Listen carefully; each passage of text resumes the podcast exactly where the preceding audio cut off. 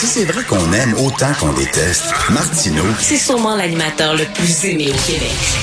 Vous écoutez Martineau. Cube Radio.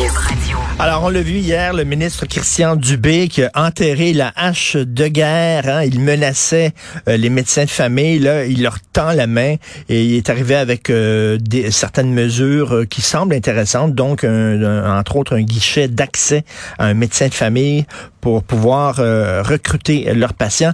On va en parler avec M. Yves Bolduc, que vous connaissez bien, qui est médecin ancien ministre de la Santé du Québec. Bonjour, M. Bolduc.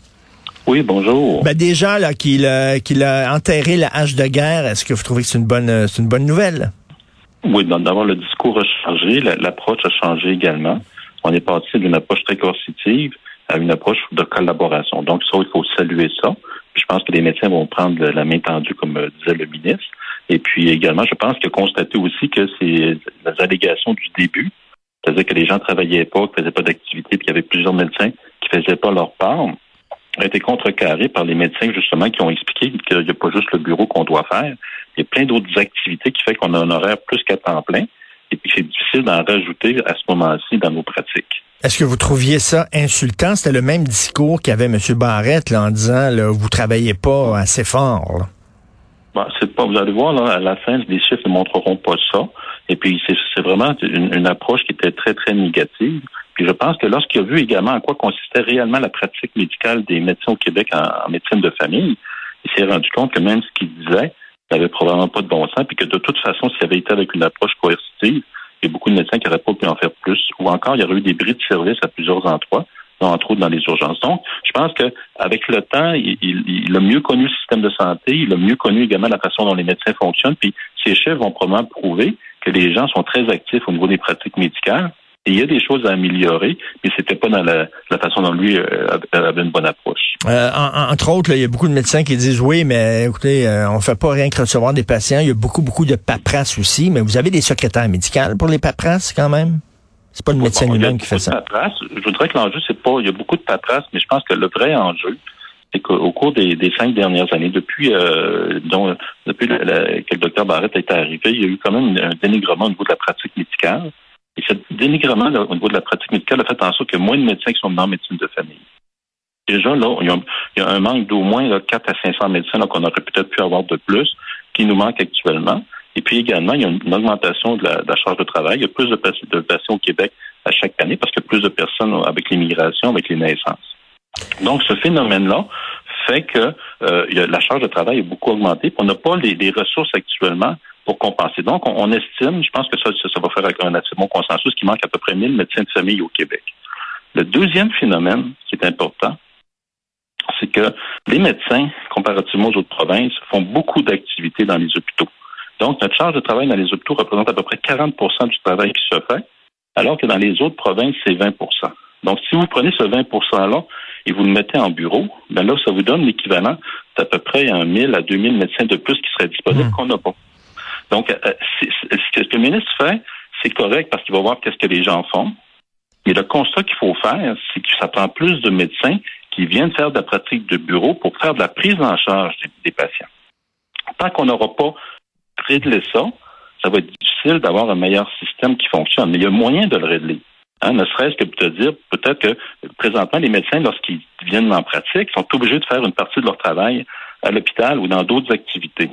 Est-ce qu'on peut penser que ces gens-là pourraient, dans leurs activités médicales particulières, faire aussi du, du bureau et de la prise en charge? Et Ça, parmi les, terme, ça pourrait nous aider. Parmi les mesures qui ont été annoncées hier, il y a le fameux guichet d'accès, là, un médecin de famille. Euh, on sait pour la vaccination, euh, ça fonctionnait de façon euh, incroyable. là. On allait sur un site internet, on pouvait voir les plages horaires où on pouvait se faire vacciner. C'était très rapide. Ça va être un peu la même, le même concept. On va pouvoir plutôt qu'appeler une clinique, appeler une autre clinique, appeler une autre clinique. Est-ce que je peux voir médecin aujourd'hui Là, ça va être centralisé sur un site internet. Au point de vue du, de l'utilisateur, au point de vue du patient, je trouve que c'est une excellente nouvelle. Mais au point de vue des médecins, ça veut dire que ce n'est plus le médecin qui va gérer son temps et son horaire. Ça va être maintenant le gouvernement qui va gérer l'horaire du médecin. Ça, j'imagine qu'il y a des médecins qui le prennent mal. Bon, je pense que d'abord, il faut voir le premier principe. Quand il y a eu la vaccination, ils ont mis toutes les ressources nécessaires pour être capable de faire une vaccination en, pratiquement en temps réel. Ça pris un certain temps, mais ça, c'est fait. Là, le problème qu'on va avoir, ça va tout simplement, c'est qu'il va y avoir plus de disponibilité de médecins, le médecin qui va faire, mettons, le sans rendez-vous, ben, c'est sûr qu'il sera, plus disponible non plus pour ses propres patients. On peut juste voir un patient à la fois. Ça, c'est le premier principe qu'il faut accepter. Là, on peut pas en avoir deux, il faut en avoir un.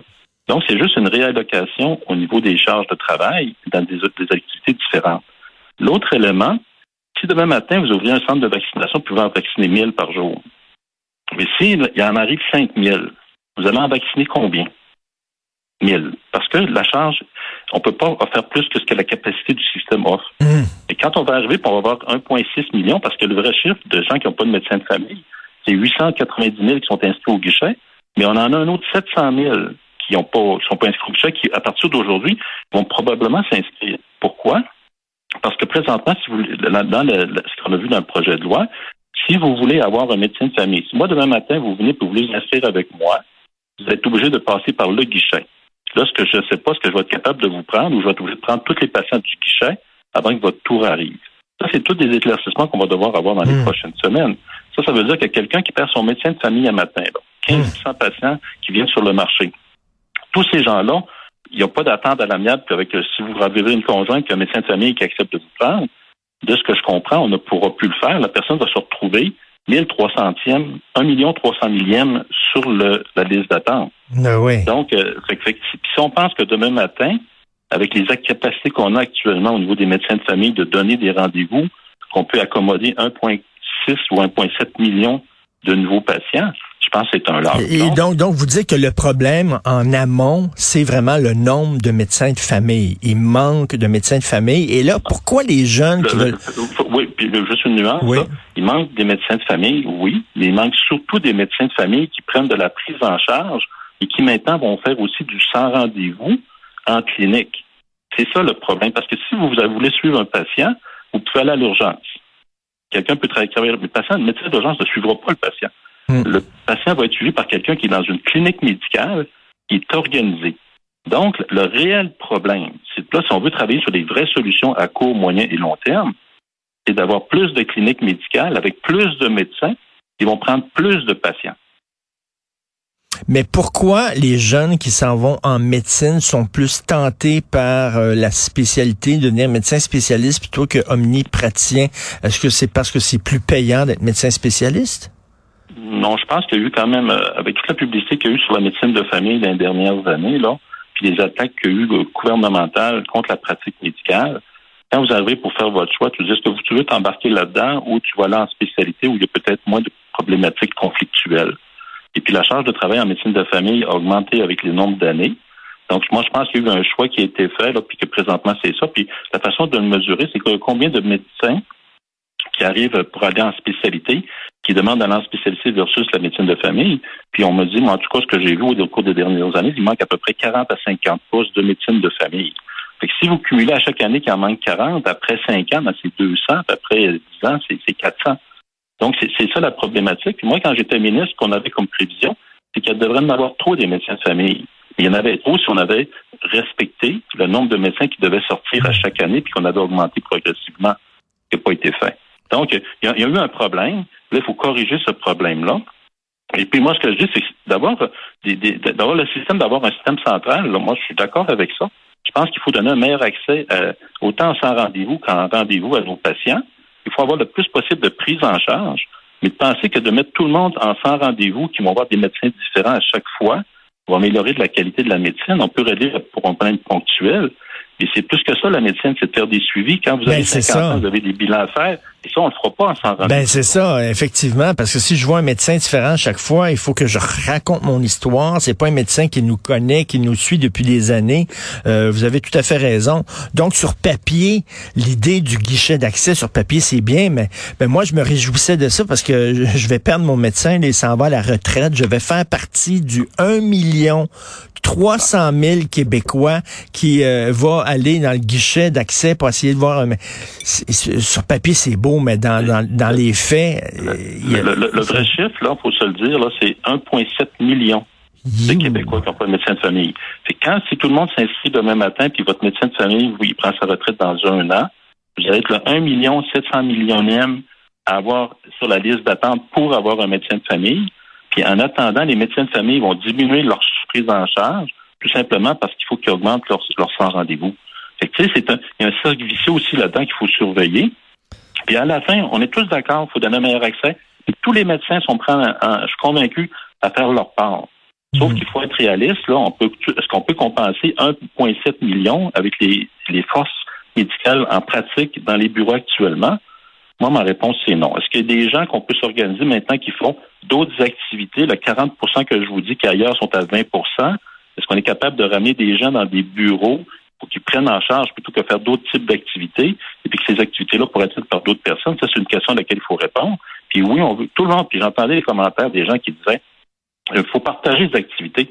On en veut plus d'infirmières, on veut leur en donner plus, on veut leur donner plus de responsabilités. Le problème, c'est que on avait des infirmières dans notre GMF, on était comme huit infirmières, on est tombé à une. Là, on peut-être on va en ramasser trois puis quatre.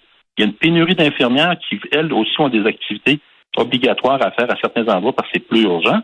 C'est un peu illusoire de dire qu'on va tout donner aux autres, on a augmenté les activités des pharmaciens, mais les pharmaciens, eux autres, même le disent. À un moment donné, il faut aussi que le patient voie le médecin. Ben Donc, euh, il y, a des, il y a comme des idées, euh, des illusions qui se créent que quand on connaît pas le système, ça a l'air beau. Dans la réalité, euh, c'est pas, pas comme ça que ça fonctionne. Et, Par contre, il y, a moyen, il y a moyen de mieux s'organiser, puis il y a moyen de mieux faire. Puis notre objectif, là, puis il est très simple, tout le monde devrait avoir un médecin de famille, tout le monde devrait être capable de le revoir dans un délai raisonnable. Et quand on est en surcharge, puis qu'on travaille jusqu'à 10 heures, puis 11 heures le soir, puis qu'on travaille les fins de semaine, contrairement à ce que M. Legault dit, puisque les médecins sont pas disponibles, nous autres, notre clinique est ouverte euh, 7 jours par semaine, 365 jours par année, de 8 heures le matin à 20 heures le soir. Puis on a des cliniques à, Québec qui sont ouvertes jusqu'à 20 22 heures le soir. On, on en fait du rendez-vous, on en fait des activités.